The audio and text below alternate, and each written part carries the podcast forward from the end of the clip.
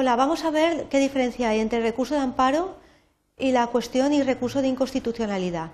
Bien, estos tres eh, recursos eh, se establecen y se regulan en la Constitución española. Sin embargo, eh, lo que vamos a ver es quién puede interponerlo y qué diferencias hay entre ellos. Tenemos que tener en cuenta que el recurso de amparo van a poderlo interponer unas determinadas personas, el recurso de inconstitucionalidad otras y la cuestión de inconstitucionalidad también otras personas. Principalmente vamos a ver, eh, por un lado, el recurso de amparo y luego veremos qué diferencia hay entre recurso y cuestión de inconstitucionalidad, ya que no son lo mismo. La regulación se establece en la Constitución española en los artículos 53, 161, 162 y 163, pero también eh, está desarrollado por la Ley Orgánica del Tribunal Constitucional, que es la Ley Orgánica 2-1979 de, 3 de octubre, que ha sido modificada en sucesivas ocasiones, pero sin embargo, pues eh, solamente os he puesto la última modificación, que es la que operó por la Ley Orgánica 6-2007 de 24 de mayo, entre otras modificaciones que ha habido de esta Ley Orgánica del Tribunal Constitucional. Bien, el artículo 53 de la Constitución española nos indica que los derechos y libertades que se reconocen en el capítulo segundo del presente título vinculan a todos los poderes públicos, es decir, al poder legislativo, al poder ejecutivo y al poder judicial. Se trata de los derechos y libertades del título primero, de los derechos y deberes fundamentales, capítulo segundo, que hace referencia a los derechos y libertades y que comprende los artículos 14 a 29, pero que además incluye el artículo 30, que queda fuera de ese ámbito, aunque está incluido, que es lo que se denomina la objeción de conciencia.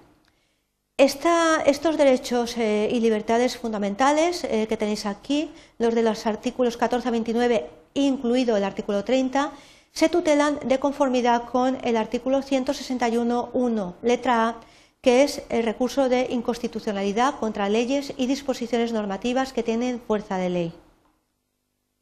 Cualquier ciudadano puede recabar, es decir, solicitar, puede acudir a la tutela de las libertades y de los derechos reconocidos en el artículo 14 de la sección primera por un procedimiento que está basado en los principios de preferencia y de sumariedad y en su caso, es decir, la otra opción que se tiene es, el llamado recurso de amparo ante el Tribunal Constitucional. Y este mismo recurso de amparo también será eh, aplicable a la llamada objeción de conciencia, que ya no se regula en, los artículos 14 a 29, sino que está regulado en el artículo 30, pero que también está bajo la posibilidad de ser objeto de recurso de amparo.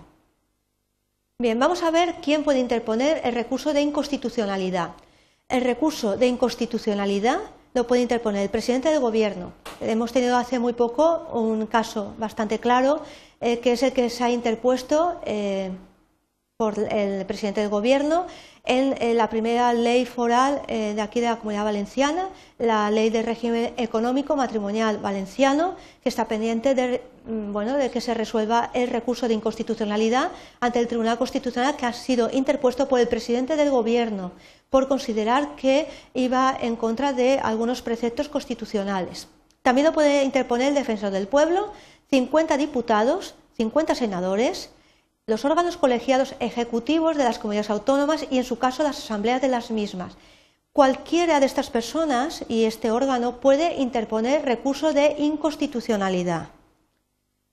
Sin embargo, la interposición de la cuestión de inconstitucionalidad es totalmente diferente. La cuestión es cuando un órgano judicial considera en algún proceso que una norma con rango de ley que tiene que aplicar al caso que va a resolver y además de cuya validez depende el fallo de la, de la sentencia, pueda ser contraria a la Constitución, es decir, se plantea, tiene dudas el órgano judicial de la ley que va a aplicar, si es conforme a la Constitución o no. Entonces lo que hace es plantear una cuestión, no un recurso, sino una cuestión ante el Tribunal Constitucional.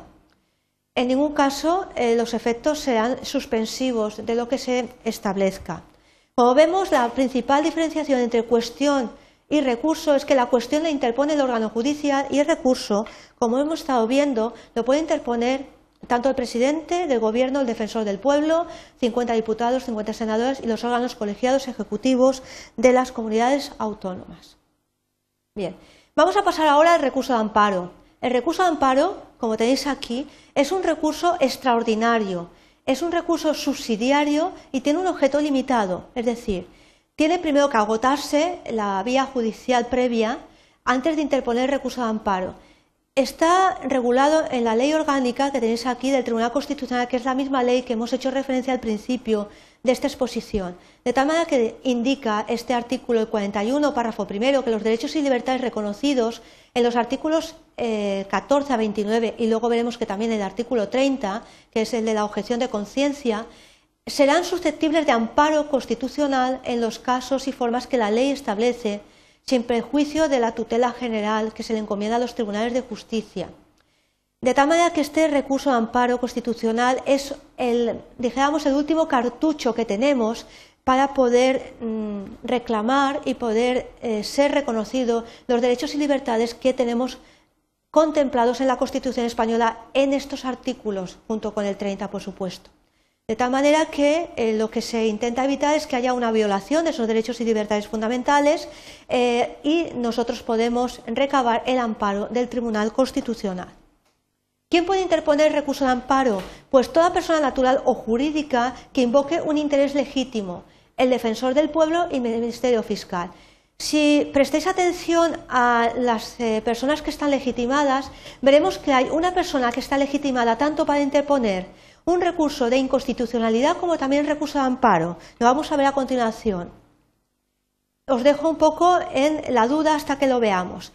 Vamos a ver en este momento el plazo. El plazo son 20 días a partir de la notificación de la resolución recaída en el proceso judicial. Ojo con esto porque los plazos en derecho eh, no son prorrogables y de tal manera que cuando se solicite el amparo, la sentencia del Tribunal Constitucional acordará o bien otorgar el amparo o bien denegarlo. Si la sentencia otorga el amparo, es decir, se pronuncia a favor de la solicitud que hemos eh, interpuesto, el recurso de amparo, indicará la declaración de nulidad de la decisión, acto o resolución que haya impedido el pleno ejercicio de los derechos y libertades, el reconocimiento del derecho o libertad y el restablecimiento del derecho o libertad al Estado eh, que se debía de encontrar, el Estado primitivo lo que os había comentado. El defensor del pueblo es la única persona que puede interponer tanto recurso de inconstitucionalidad como recurso de amparo. Ojo con esto porque la legitimación se le concede a esta persona y es la única que puede interponer los dos recursos, es decir, el de inconstitucionalidad y el de amparo. Recordar que la cuestión de inconstitucionalidad solamente la puede interponer el órgano judicial que se plantea dudas en el momento que va a aplicar una ley de cuya validez depende el fallo de si es contraria a algún precepto constitucional. Bien, espero que estas breves notas os hayan servido para aclarar las diferencias que hay entre recurso de amparo, recurso de inconstitucionalidad y cuestión de inconstitucionalidad. Y muchas gracias por vuestra atención.